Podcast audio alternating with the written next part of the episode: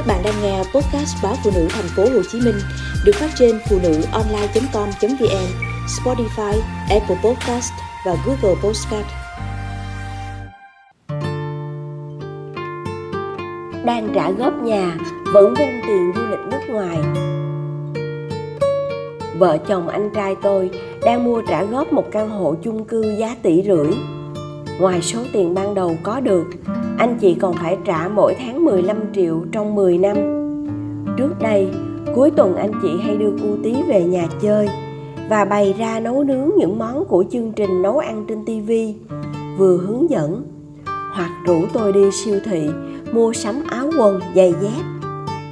Từ ngày dính tới chuyện trả góp, anh thì nhận dự án ngoài giờ, chị thì ôn lại kiến thức thời phổ thông để dạy kèm con cái của đồng nghiệp tôi tặc lưỡi. Mình không có một cục tiền cho con cái thì giúp đỡ chút chút vậy. Để anh chị rảnh tay có thêm thời gian, má dành phần đón cô tí ở trường mẫu giáo về tắm rửa và cho cô tí ăn uống. Rồi má điện thoại dặn dò, tụi bay cứ lo làm việc đi, có đứa chở cô tí về cho. Đứa đó thường là tôi, nhưng cũng có khi là ba. Người chở cô tí về còn cầm theo nồi cát kho tiêu hoặc hũ ruốc xào thịt bằm. Ba tôi cười, nói mấy món má làm, khiến ba nhớ lại thời bao cấp mằn mặn để ăn tầng tiền má đáp lời, đúng vậy, trả cục nợ bạc tỷ mà không tầng tiện thì còn cách nào khác? Má góp phần cùng anh chị chắc chiêu từng tí. Đến mức ngày mai dỗ ông nội, tối nay má điện thoại miễn cho anh chị trách nhiệm con đầu dâu trưởng sợ anh chị ngại. Má dặn đi dặn lại. Nói rồi đó, đừng bày vẽ mua sắm gì hết. Tụi bay mà đem thứ gì tới, là má bắt sách ngược về ráng chịu. Vậy nên má giận ghê gớm. Khi hay tin anh chị, kỷ niệm 7 năm ngày cưới, bằng một chuyến du lịch Thái Lan. Cơn giận của má phình to hơn. Khi nghe nói, ban đầu thì anh trai tôi phản đối.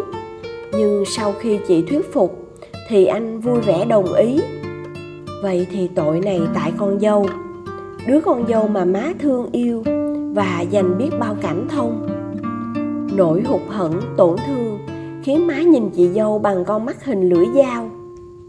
Đàn bà kiểu gì trong lúc phải tính toán từng đồng đi chợ mà bỏ ra cả hai chục triệu cho chuyến đi chơi năm ngày, thật quá chướng tai gai mắt. Má không thèm đón cu tí giùm nữa và cũng không hỏi han trò chuyện.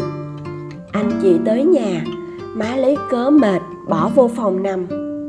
Anh chị phân bua, tụi chị còn trẻ, tuổi trẻ đâu có chờ đợi tới khi mình có tiền. Lúc này còn sức khỏe và tâm hồn sảng khoái để đi đây đó, tiếp thu mọi điều. Du lịch còn cho mình thêm kiến thức thực tế nữa. Tiết kiệm có nghĩa là đừng hoang phí đợi tới lúc trả xong nợ mới được thưởng thức cuộc sống. Thì chẳng lẽ suốt một chục năm chỉ biết cắm đầu làm việc thôi sao? Và cô tí nữa chị muốn mai này lớn lên. Cô tí có trong ký ức những chuyến đi chơi cả nhà bên nhau và có cả ý nghĩa của ngày đáng nhớ. Chị muốn khi lật lại cuốn album gia đình, cô tí sẽ được nhìn ngắm tuổi thơ của mình, phong phú màu sắc chị đã không thuyết phục được má tôi. Có lẽ vì khoảng cách thế hệ chăng? Bỗng tôi nghĩ bâng quơ. Một ngày nào đó, cũng như anh chị, tôi lập gia đình và một căn hộ trả góp. Phải gói ghém hết sức. Tôi sẽ chọn cách nín thở, cắm cúi trả nợ, cho đến khi nào xong thì mới tính chuyện thưởng thức cuộc sống. Hay là tôi nên bắt chước chị?